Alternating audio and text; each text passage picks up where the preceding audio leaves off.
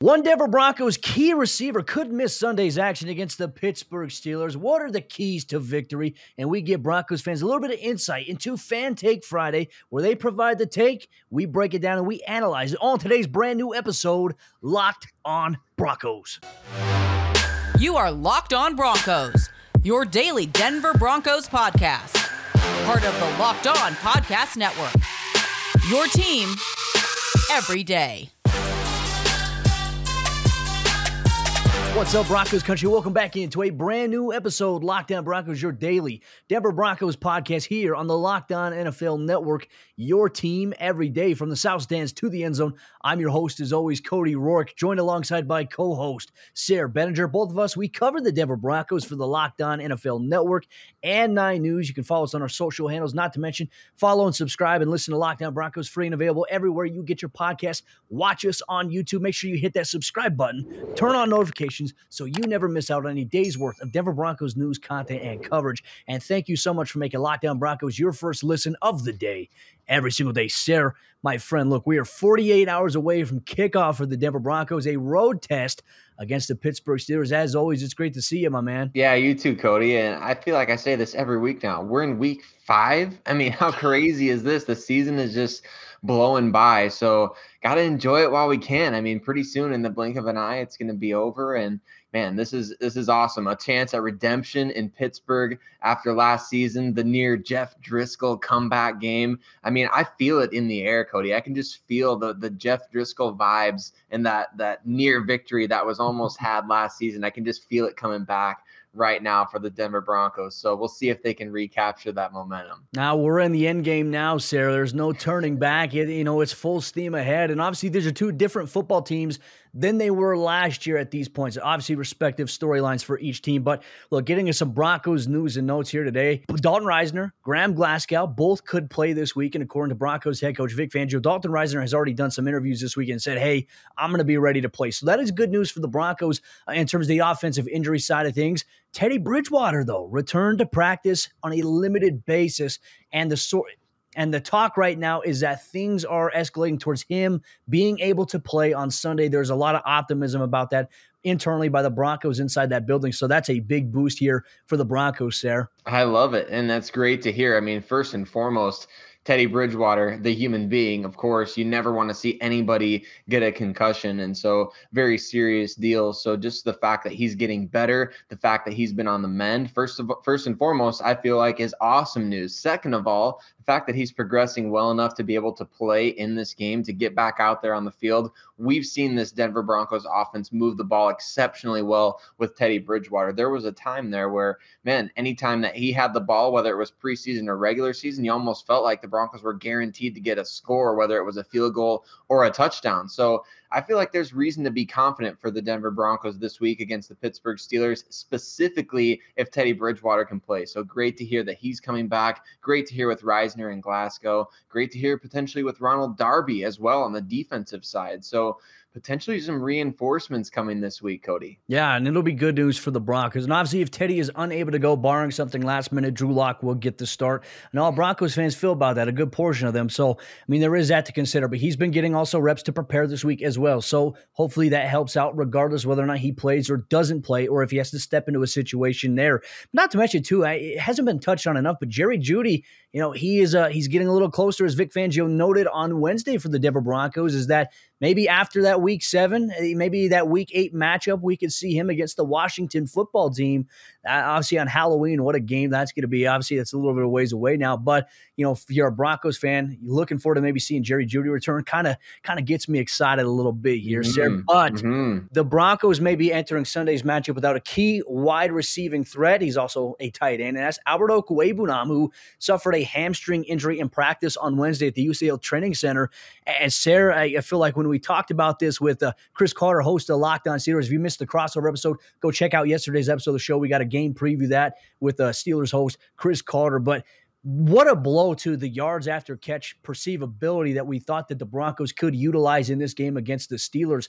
If Albert O can't go, you have Noah Fant and you have Eric Saubert. And obviously you have Andrew Beck there, and you may see Shaun Beyer have to get called up to the game day roster if in fact this is the case. Absolutely. And hey, as a Hawkeye guy, Shaun Beyer getting called up for the game wouldn't be the worst news in my opinion. By the way, Cody, I just have to quickly quickly touch on this just because you said it and I thought of it. So you said Jerry Jeudy could be coming back on Halloween. So I feel like one, two, Jerry's coming for you is, Love it. is you know something we got to get ready for in Broncos country. But absolutely, you're you're 100% right on the tight end position, needing those reinforcements. I would love to see a guy like Shaun Beyer get the call up, but the Broncos also have Andrew Beck who can play that position. And we talk specifically in guys that deserve more playing time, Eric Saubert, and I think that would be awesome to see. I think that he deserves that opportunity. He obviously averaged about 23 snaps in those first games, only played eight snaps in the fourth game. And I'm not saying that the Broncos are undefeated when Eric Saubert plays more than 22 snaps, but he, they are undefeated when he plays more than 22 snaps. So, hey,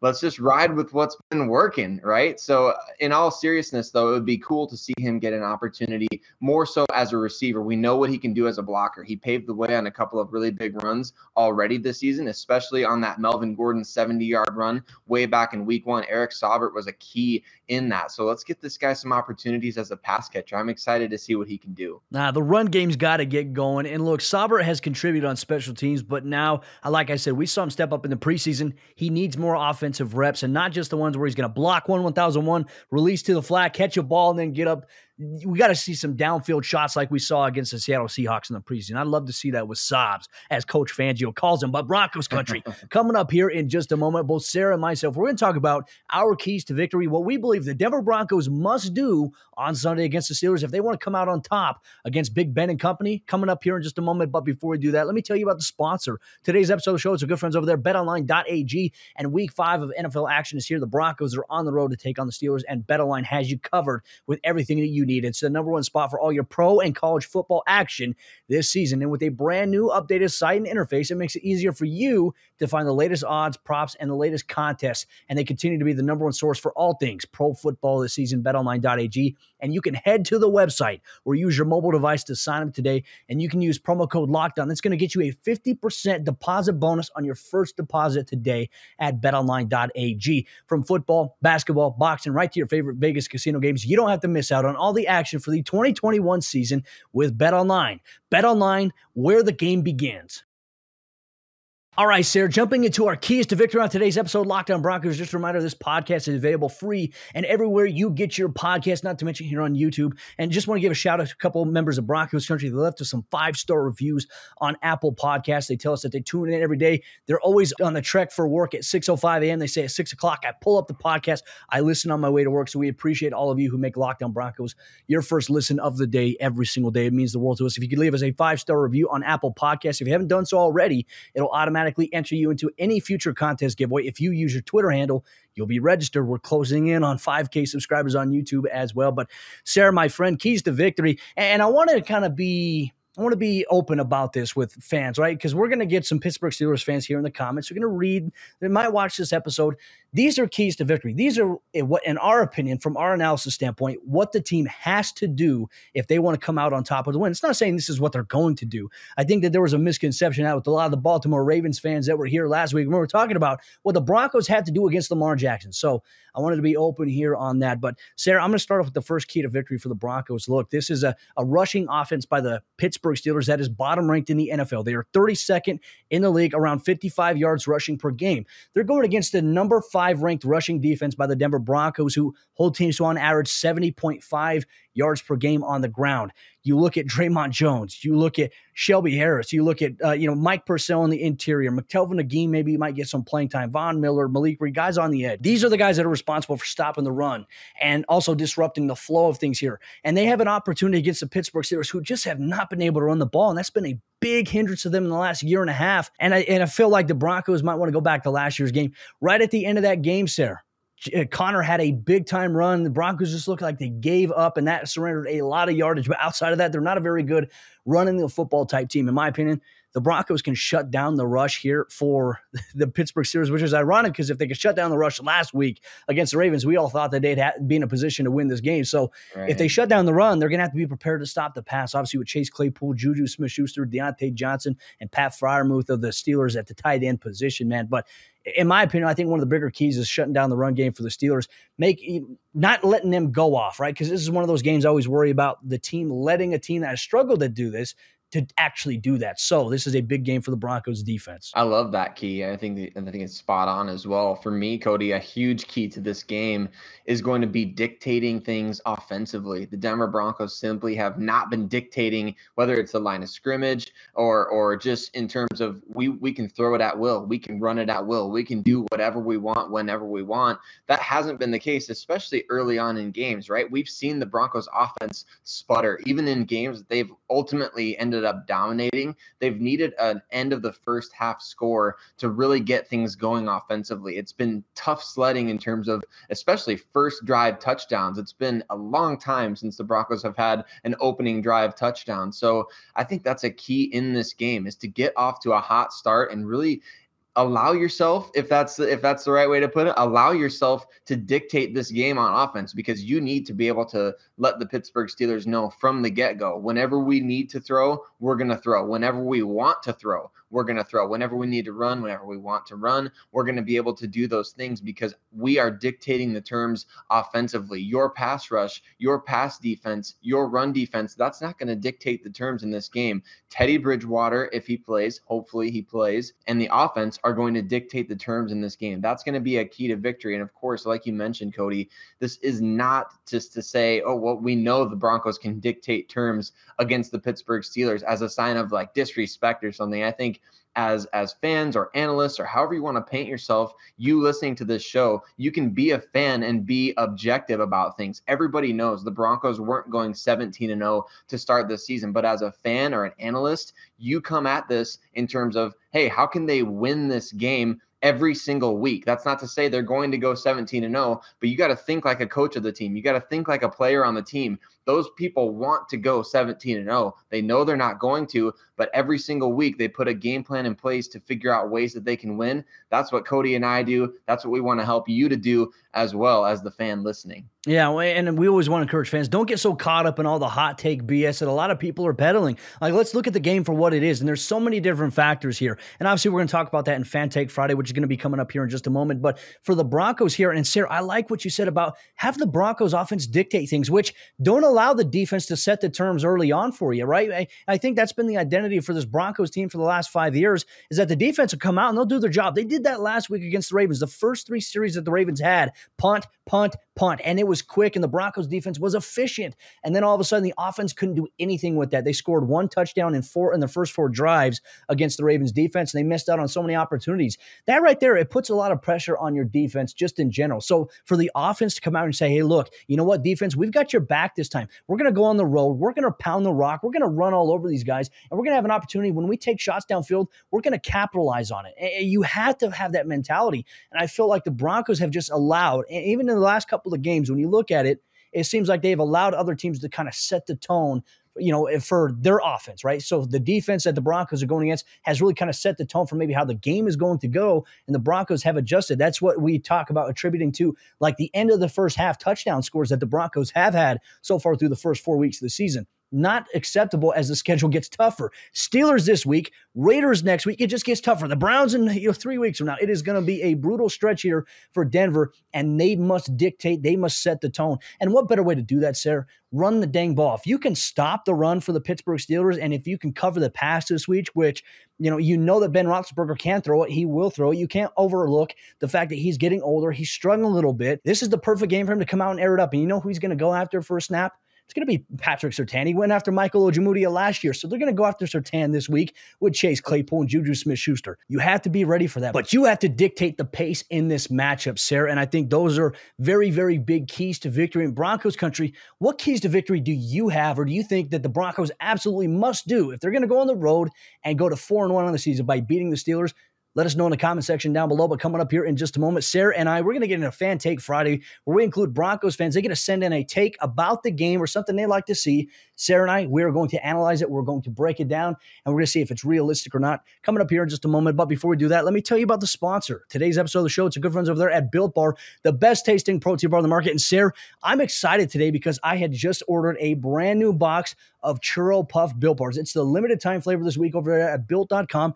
And I just checked the mail and it's coming this week. My notification in my email, it is going to be in my mailbox today. So you know what that means. I'm going to enjoy a nice churro puff Built Bar. Not to mention, Built Bar has nine other amazing flavors, including the occasional limited time flavor. They have a box and a flavor for everybody. You can get a mixed box of 18, or you can get a box of one flavor, all sent to your doorstep. It's also the healthiest protein bar for you on the market. 17 grams of protein, 130 calories, and only four grams of sugar. It's a combination of healthy and dessert in one package. So make sure you get your hands on a box of Built Bar today by going to built.com. When you go to built.com, make sure you use promo code LOCK15 at checkout, and that's going to get you 15% off your next order. Once again, promo code LOCK15 is going to get you 15% off your next order at built.com.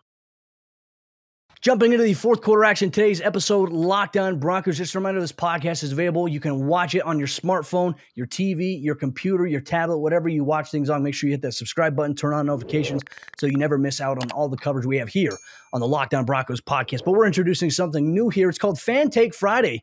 We ask Broncos countries to send in their take that they have about a specific game. We go through, we look at it, we break it down at its roots, we see whether or not it's realistic, and we maybe even challenge it a little bit here on the show. So, Sayre, I'm excited about this, my man. And we're going to start things off right here with Johnny Teixeira. He says, the take is going to be that the Steelers don't touch 100 yards of total offense. He says that I'm confident that we take away the run early on and Ben cannot physically throw over five yards. I would be shocked and disappointed if they score more than 10 points. Now, I will say that it is hmm. very ambitious because I saw Ben Roethlisberger last week throw a 40 yard pass. So I, I, don't know if the, the five yeah. yard pass uh, is there. He can still sling it. And I think that's mm-hmm. one thing that could get, if the Broncos are looking into that narrative that they're seeing out there, if they're watching and say, okay, he can't throw the way he used to, he's going to catch him slipping because how many times have mm-hmm. we seen a matchup with Ben Roethlisberger? Remember the playoffs back in 2015? They're like, he can't throw the ball downfield. First play of the game, he throws it 60 yards to, you know, obviously, uh, uh, God, what was the wide receiver's name? Martavis Bryant. And it was yeah. incomplete, but it sailed over him by another five to 10 yards. So, I, I don't buy that narrative. You can't overlook this on Big Ben. Look, and Big Ben's got to be thinking, man, the Denver Broncos. That's that's one of the teams that I can just launch, you know, rockets uh, against. How how long was the Chase Claypool touchdown last season? How long was the Juju Smith? I believe Juju Smith Schuster had a 98 or 99 yard touchdown against the Broncos in Denver a couple years ago, and then obviously Chase Claypool burned Michael Ojemudia, which I thought it was offensive pass interference, Cody. Oh, it was. Neither here. That's neither here nor was. there anymore. So but long pass plays nonetheless. So Ben Roethlisberger's got to be thinking, man, a matchup against the Denver Broncos, I got the opportunity to just launch it. And the Broncos have been susceptible to the big play this season in every game. They've given up big passing plays in every game against the Giants. Darius Slayton, first drive of the game against the Jaguars. Marvin Marvin Jones Jr. down the right sideline, beginning of the game against the Jets. We had a number of big plays that actually were dropped. Um, and, and then, of course, you know, against the Baltimore Ravens, big passing plays that they connected on, they were really the difference in the game. So I feel like that's, you know, very ambitious, but I like it, man. It, how, cool would it be to hold the Steelers offense to under 100 yards? That would be uh, an incredible feat considering they've got nearly 100 yards on a single play in one of their most recent games against the Broncos. So I would definitely take that, Cody, but I don't know. That is that's big time bold prediction status. Yeah, that's very ambitious because look, the Broncos, they held the Jets offense to a total of 162 yards and they dominated that game. So this would have to be utter domination from the onset. It's very, very hard to limit an NFL team to 100 yards. But, you know, maybe something along the lines if the Broncos can hold the Steelers offense to under 200 total yards of offense, because think about it, they're the 32nd ranked rushing offense in the league, averaging 55 yards per game on the ground. That is not very good, but they get a majority of their yards through the air. And so if you can limit those big plays, look, you're not going to against a running quarterback this week that, you know, in an offense that can run the football on you, you have to play the pass this week. You have to respect it. So it's very ambitious. Uh, you know, you'd like to see it, but, you know, we'll see if it comes to fruition. And Johnny, if it does, man, we're going to give you a massive shout out here on the podcast. So uh, uh, we like that. But the next one comes in from at C A N U H N D I on Twitter and saying Vic Fangio actually being a head coach and not just thinking of his next defensive series. Really, something has to change there. There is a struggling offense with potential that could help the defense out. And, and, Sayre, here's my thing: What is Vic Fangio going to do to fix the offense? I mean, what's he going to say to Pat Shurmur like, "Hey, this is what needs to happen"? I, feel like we get so caught up, uh, especially when a team is losing. Everyone says, "Well, Vic Fangio is all all he does is focus on the defense." Well,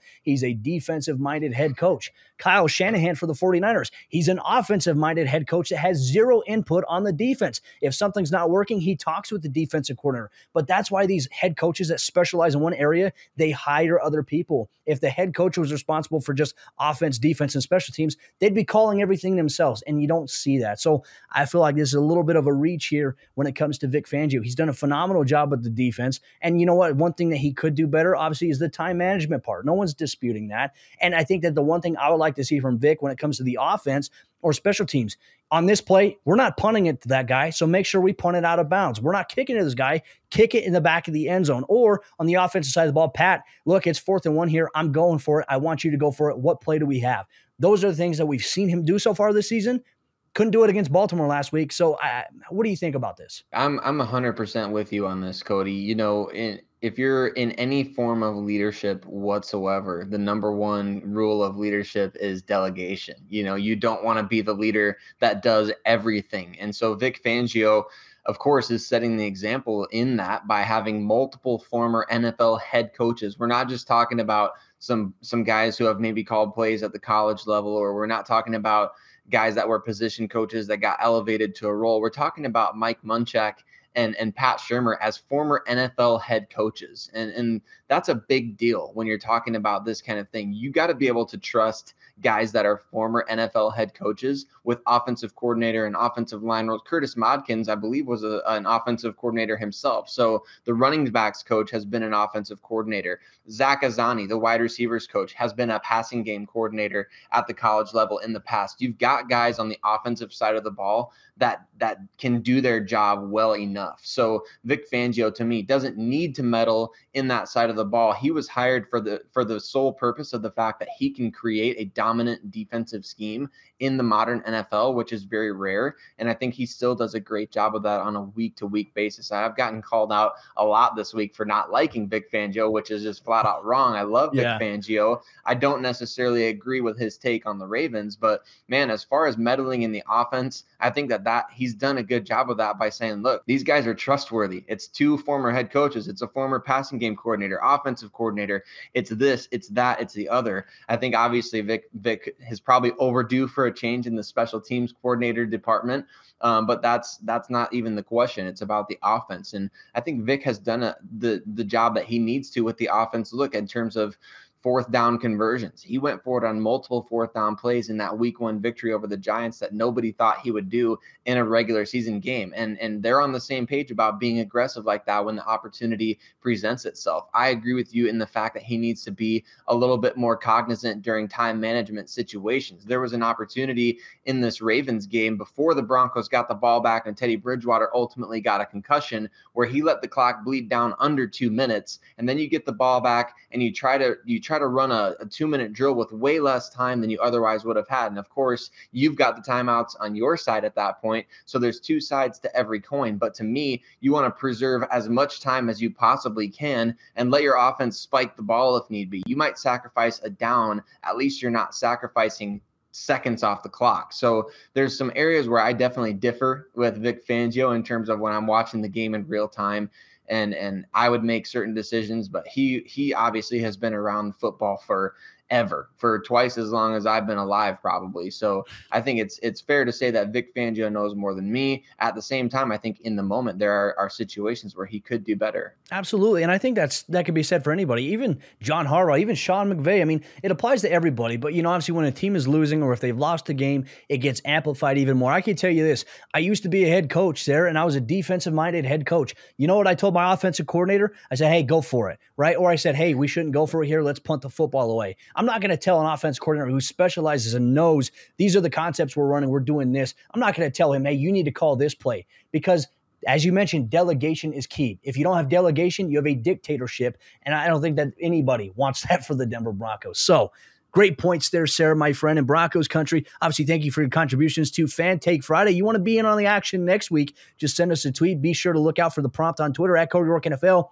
at Sayre Bedinger, at Locked On Broncos. But with that said, that will conclude today's episode of the podcast. Once again, Broncos country, just want to say thank you so much for tuning into the show, making Locked On Broncos your first listen of the day every single day. It would mean the world to both Sarah and myself and Broncos country. If you have not yet already subscribed or followed the podcast, please do so already. Go to Apple Podcasts if you have not done so already. Leave us a five star review if you love listening to the show. Leave your Twitter handle in that review, and you'll be automatically entered into any contest giveaway that we do in the future here, Locked On Broncos. We have a jersey contest giveaway coming up shortly. Once we hit 5K on YouTube, we're just about 120 away from that. So thank you so much for your support, Broncos country. Have you covered all week long. Not to mention, we got you covered for the post game report following the Broncos and Steelers action on Sunday. Can't wait for Broncos country.